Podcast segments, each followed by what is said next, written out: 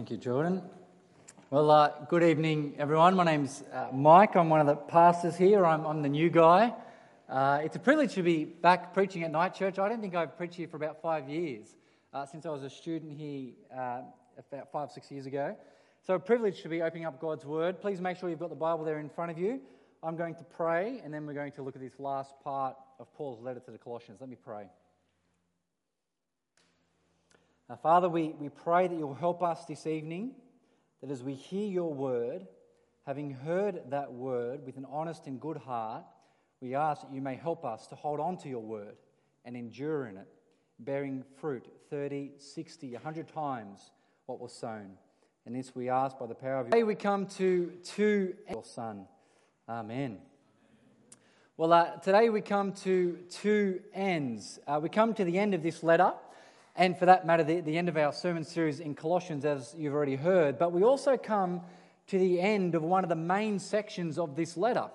And what Paul has been doing since the beginning of chapter 3 is he's been describing what it looks like to live the new life in Christ.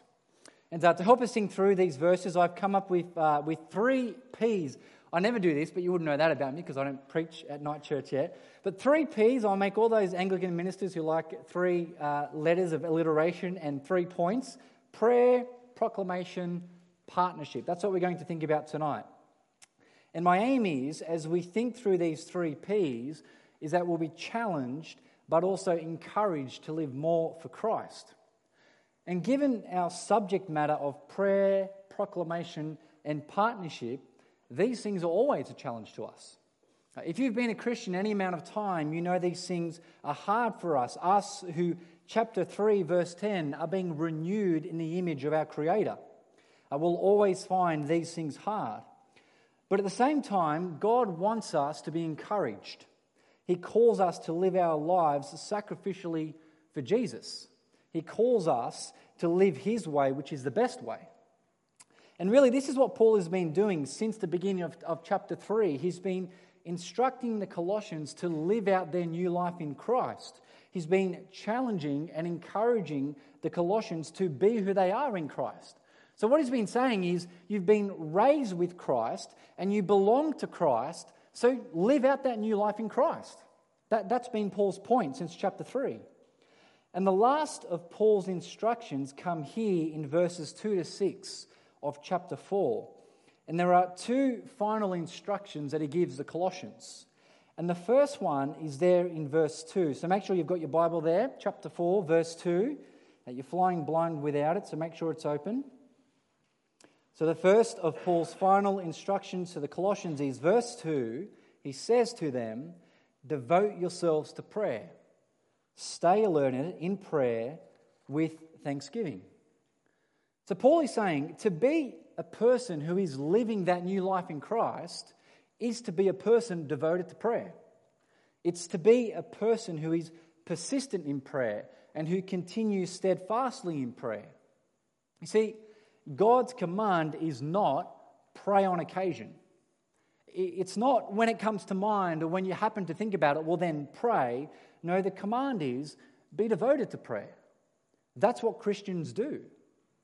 And we don't know, as Paul wrote this letter to the Colossians, what they were like in their prayer habits as, as he wrote to them.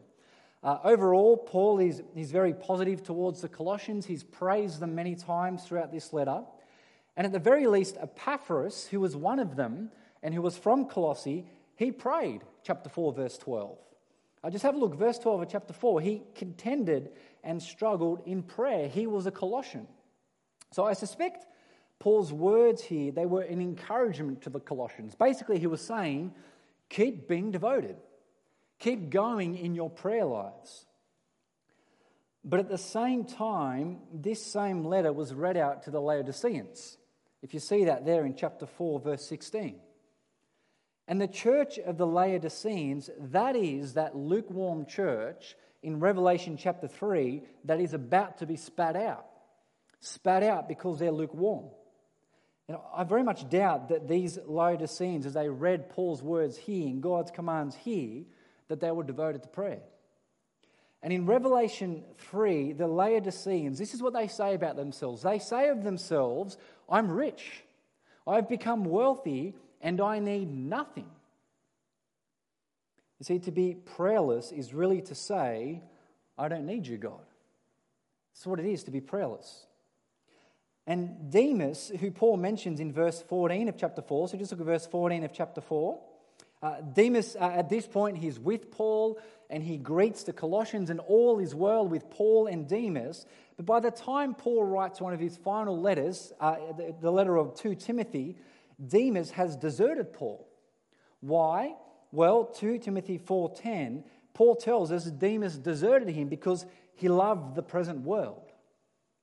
You see, he was Demas with Paul, and yet here he is in 2 Timothy and he's deserted Paul. See, he didn't live the new life in Christ. Demas was not devoted to prayer, being watchful and alert in prayer. And so, brothers and sisters in Christ, devote yourselves to prayer. It is so important. You cannot live the new life in Christ if you do not pray.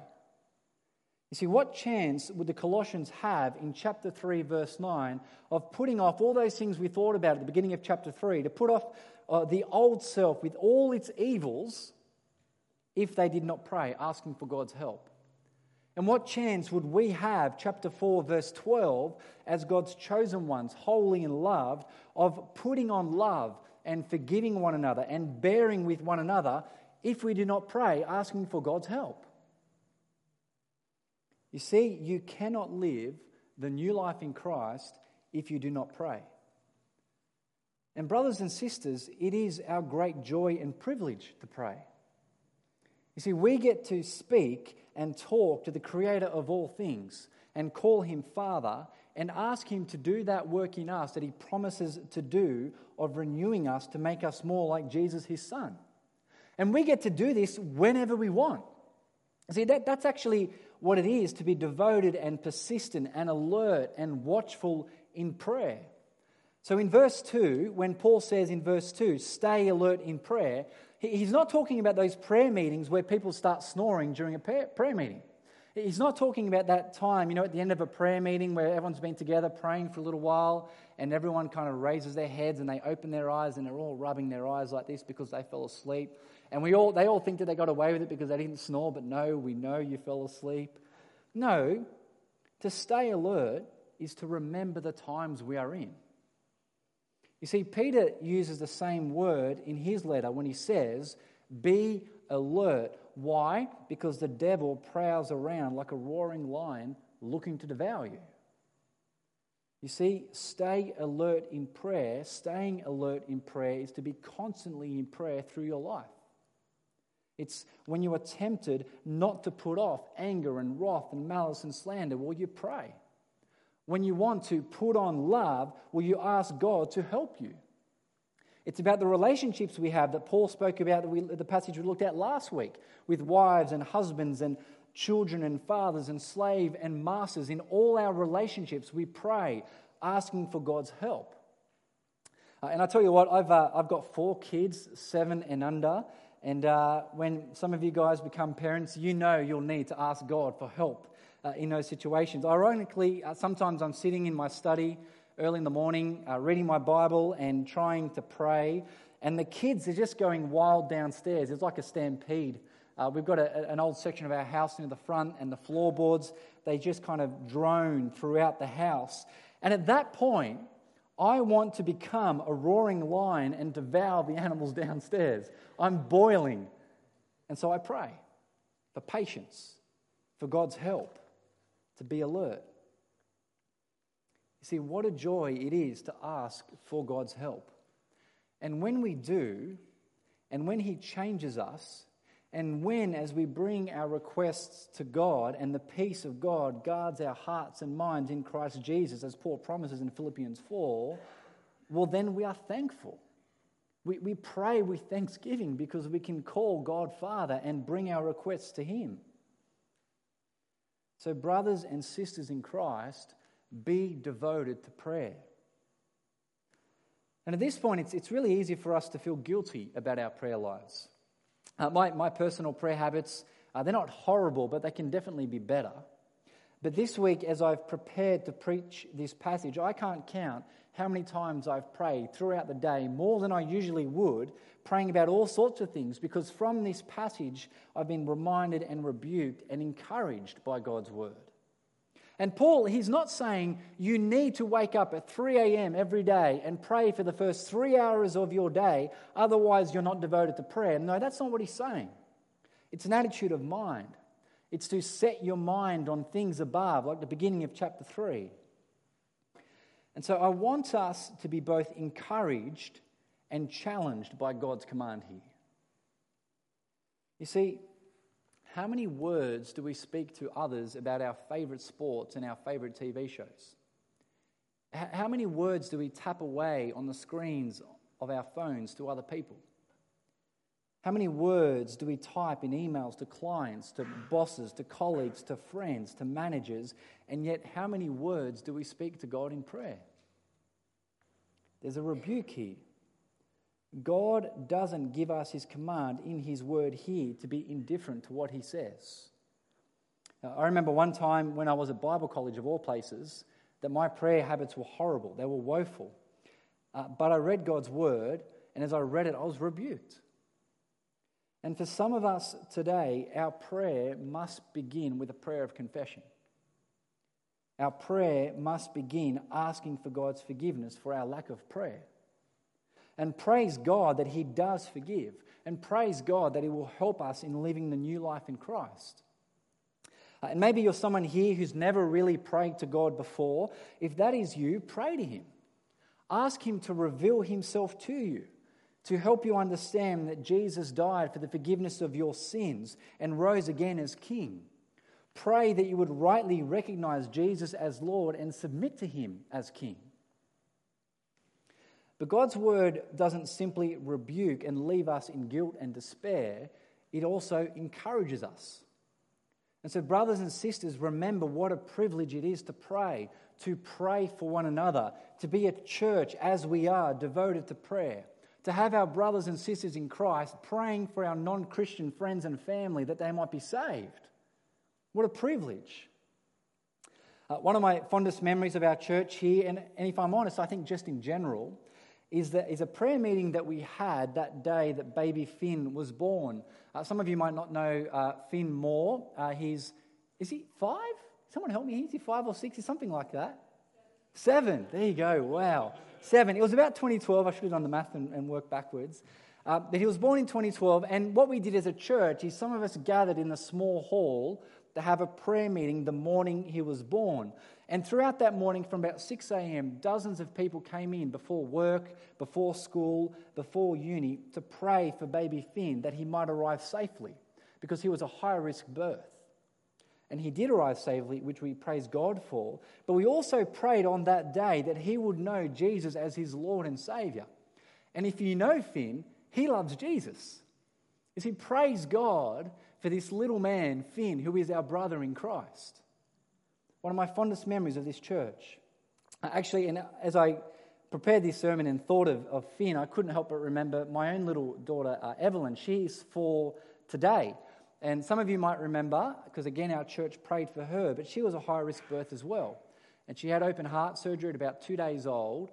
And my wife and I were, were massively thankful for our uh, brothers and sisters in Christ here who prayed for us who prayed for her that she might be born safely four years ago today. What a privilege. You see, God gives us His command to be devoted to prayer to steady us once more in the joy of praying. So, brothers and sisters, be devoted to prayer. Set aside the time to pray. If you aren't doing that at the moment, write down now on your outline Write it down now. When are you going to commit to pray? Write down a time in your day that you are going to give in prayer to God. And pray throughout the day, being alert and watchful in it. And we don't have time to think through exactly uh, what kind of things we should prioritize as we pray, because it does raise the question what should we pray for?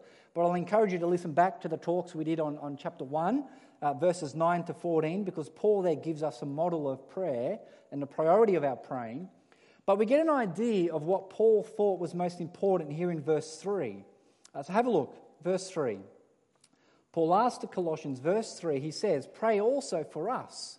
Uh, and us there being Paul and Timothy and the others in the, in the partnership of the gospel, he says, Pray also for us that God may open a door for us for the message, to speak the message, uh, the mystery of the Messiah, for which I am in prison, so that I may reveal it as I am required to speak. And when you just reflect on that for a moment, that is incredible what Paul asks for. You see, what do you think we would ask for in prayer if we were in prison like Paul was at this time? You see, our prayer would be pray that I might be released from prison. Our prayer would be pray that the door may be open, not to the message, but to my prison cell so I can get out.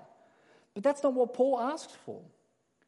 He wants prayer for more opportunity to proclaim the message about Jesus, to preach Jesus as the Messiah, as God's promised King.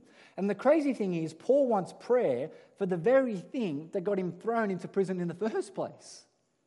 You see, he's in prison for proclaiming the message about Jesus. And instead of asking to be released, he just asks for more boldness, as if he wasn't bold enough, regardless of whether it got him thrown in prison. Now, does that make Paul a madman? Is he just some crazy guy and he's just out of his mind? Well, no. He is a man who understood the importance of the gospel, the importance of proclaiming Jesus to our world. And what he asks the Colossians to pray for him, it leads naturally into what Paul says next, into the next command, the next instruction. So, our second P, proclamation. You see, Paul, he doesn't want the Colossians to pray only that he might have the opportunity to share the gospel. Paul also wants the Colossians to take their own opportunities to, pray the gospel, to, to share the gospel. So have a look at verse 5. This is Paul's command, the last of his commands in this section. And he instructs the Colossians, verse 5, he says, Act widely, wisely towards outsiders, making the most of the time. Your speech should always be gracious, seasoned with salt so that you may know how you should answer each person. And notice right from the beginning there, Paul has no issues calling people outsiders. See, there are only two groups there are the insiders and there are the outsiders. There are those who are in Christ and those who are outside of Christ. Or to put it uh, back into the words of chapter 1 of Colossians, there are those who are in the domain of darkness the outsiders, and there are those who are in the kingdom of God's Son, the insiders. And I know it's not politically correct to say that, but the Bible is unapologetic about it. There are only two types of people, which is why Paul goes on to tell the Colossians to make the most of the time. You see, now is the time for the outsider to become the insider. Now is a time for the Colossians to take every opportunity to share Jesus with people. Or the way that, that Paul puts it in 2 Corinthians 6, he says, Now is a time of salvation. And so, as the Colossians related to those around them, they needed to stand out as different. Their speech was to be salty and distinct. They were to be ready to talk about why it is they were different as those, as those living for Jesus. And this wouldn't have been easy for the Colossians. I think we, we forget this often. You see, the Colossian church was made up of some people who were of a Jewish background. And because they were of a Jewish background, when they became Christians, well, they lost family and they lost friends and they lost their networks and potentially lost their jobs as they left the synagogue and all the, the uh, opportunities that brought for them. And there were others who were part of the church in Colossae who were from a pagan background. And it was much the same for them. They would have turned their back on the religion of their family and their friends and of their own town. They would no longer have been part of the idol worship of the local temple, and they would have lost all the connections and opportunities that that network brought. You see, sometimes people say it's harder and harder to live now as a Christian in the 21st century in an increasingly pagan world, but it's always been hard. You see, Christians have always been told to stand out. We've always been different to the culture around us because the culture is not Christian. It's what Jesus says on the Sermon on the Mount. He says, to be salt and light and a city on a hill is to be distinct. It's to stand out. It's to be different. Why? So that people might glorify God. You see, this is what we must understand. And this is what Paul wanted the Colossians to understand and to continue living out.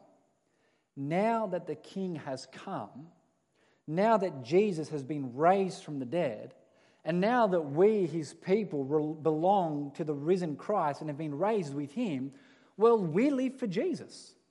That's what the Christian does. They live for Jesus. That is what our life is about.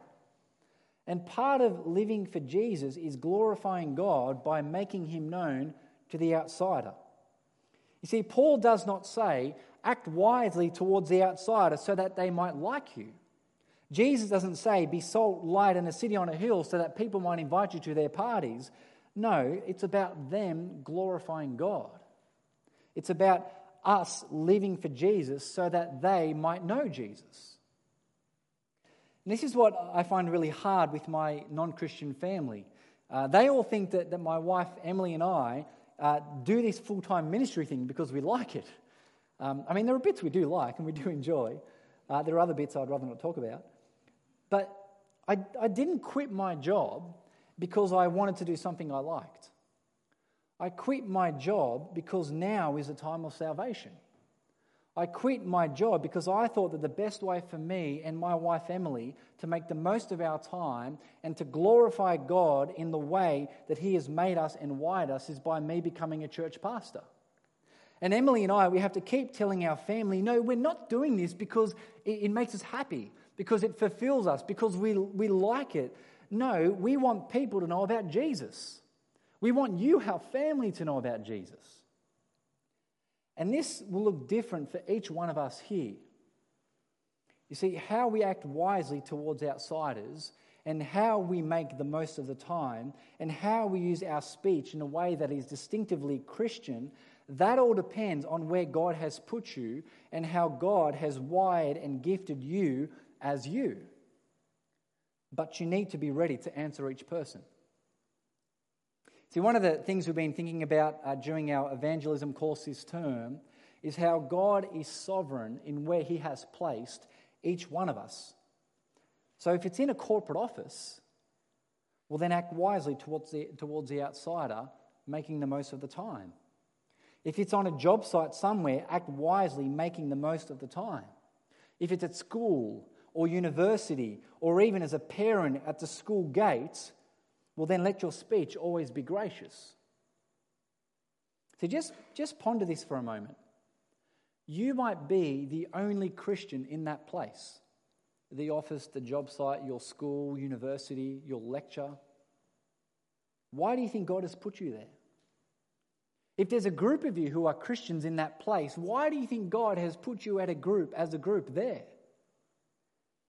You see, what God is doing now, doing today, is saving people in Jesus. And God uses us, his people, to do that as we speak Jesus to the outsider. And the moment God has finished saving the people he has chosen to save, well, then Jesus will come back. You see, Paul got this. That's why he didn't care about prison. The gospel was more important. And he wanted the Colossians to get it. And, brothers and sisters, God wants us to get this. You see, we are all full time ministers of the gospel. We are all in full time ministry. If you want to know what your job description is, it's not primarily lawyer or teacher or carpenter or student or even a parent or grandparent, it's minister of the gospel. It's messenger of God. That is what we are in Jesus. That is what your friends and your family and your colleagues need more than anything else from you. It's your ministry in the gospel to them. And if you are an outsider, and I don't use that in a derogatory sense, if you are outside of Jesus and not yet a follower of Jesus, well, then now is a day of salvation. And if that is you, God, in His sovereignty, has put you here in our building amongst His people. And so, why don't you stop being an outsider and come into the kingdom of God? See, Jesus offers you forgiveness. Jesus is this world's rightful king, our rightful king. If that is you, do not leave tonight before talking to me or someone else about this, but how you can come from that domain of darkness into the kingdom of God's Son, whom He loves. But if we want to see what it looks like when a group of people get this, what Paul's been talking about so far, when they get the priority of the gospel and living for Jesus and making him known, well, we only need to look to the end of this letter, uh, which is our third P, partnership. And uh, we won't have time to look at this in great detail, but what I want us to see very briefly is the partnership that these people at the end of Colossians, at the end of the letter here, had in the gospel. You see, Paul wasn't a one man band. Uh, he had a bunch of like minded brothers and sisters in Christ who labored alongside him in the gospel. Uh, these people were like Tychicus in verse 7, who was a fellow slave in the Lord. Uh, they were like Onesimus in verse 9, who is a faithful and dearly loved brother. Or like Aristarchus in verse 10, who was himself a fellow prisoner with Paul. You see, that is how the gospel spreads. Christians partner together in the gospel. And we, we looked at Epaphras in week one of our Colossians series, but just have a look again at, at how much of an example and a witness he is for us. So, verse 12, have a look. Verse 12, Paul writes Epaphras, who is one of you, a slave of Christ Jesus, greets you. He is always contending for you in his prayers so that you can stand mature and fully assured in everything God wills for I testify about him that he works hard for you, for you Colossians, and for those in Laodicea, and for those in Hierapolis. You see, Epaphras is a person who was devoted to prayer and got the priority of gospel proclamation. Epaphras knew that there was nothing more important than the maturity and assurance in God of those he served. And I hope that we can model this kind of partnership in our church. I hope we at Night Church can model this kind of partnership. And to give us a, few, a, a few quick examples as we finish up, uh, one of the ways I'm hoping we can do that, and I spoke about this at Big Day Out, which most of you were there, uh, is about our new life course that we're starting in term two. Uh, and what we want as we start to run these new courses a few times through the year is we want dozens hundreds of people to come and hear and learn about Jesus. But there's only one way that that can happen. Well, actually, there's only two ways. We need two ways for this to happen. One is that we as a church are praying for the outsider, praying for the lost, our friends and family who do not know Jesus. And two, it is that we as a church, as a congregation here, are proclaiming and evangelizing. You see, a course like this only works if our church is already praying and already sharing Jesus with people. And what we want is for you guys to bring your friends and family along so that we can help you in sharing the gospel with them. That's what we want.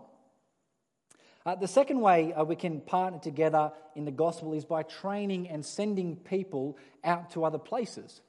And in God's kindness, uh, there, there, are many people who have grown up in this church and have been trained and matured in this church and have, have ended up in all sorts of places proclaiming the gospel. And sometimes it's as simple as, as people just moving to another suburb. So you might remember a few years ago, a bunch of people uh, left us and went to Leppington uh, to help plant a church there, and God is doing amazing things there for the gospel. And sometimes it's through our MTS program where we invest in the young people of our church and then we send them off to Moore College, and who knows what God will do with them after that. And it's also in the student ministers who come here. I hope you've noticed that there's a lot of student ministers who are part of our church here. Uh, and uh, you might not realize this, but you as a church, you actually play a key part in training the student, uh, student ministers. Uh, I was a student here and I was very grateful that when, that when I was here as, as a student, that this church cared for me and my family, and that they trained me and matured me in Christ's likeness. Uh, it's a great joy and it's a great task of the church to be training the student ministers themselves. And just as a warning, sometimes they come back, so you want to make sure you train them well. But lastly, we partner in the gospel as we support our overseas missionaries, as we pray for them, as we Skype with them, as we support them financially. And we have lots of missionaries uh, overseas that we support and pray for. And I want to praise God that we do do these things as a church. It's great. I think this is an encouragement for us. Keep going, keep partnering in the gospel in these ways. Well, there you have it. That is the letter to the Colossians. Uh, please do yourself a favor this week, sometime, write down a time now if you need to. But sometime this week, read again the letter to Colossians from the beginning to the end. It won't take you long. Do it in one sitting. It'll take you about 30 minutes or so. And after you've read it, pray. Pray that God might help you as you walk in Christ. And pray that as you have received Jesus Christ as Lord, that you would live that new life in Him more and more. How about I pray that now?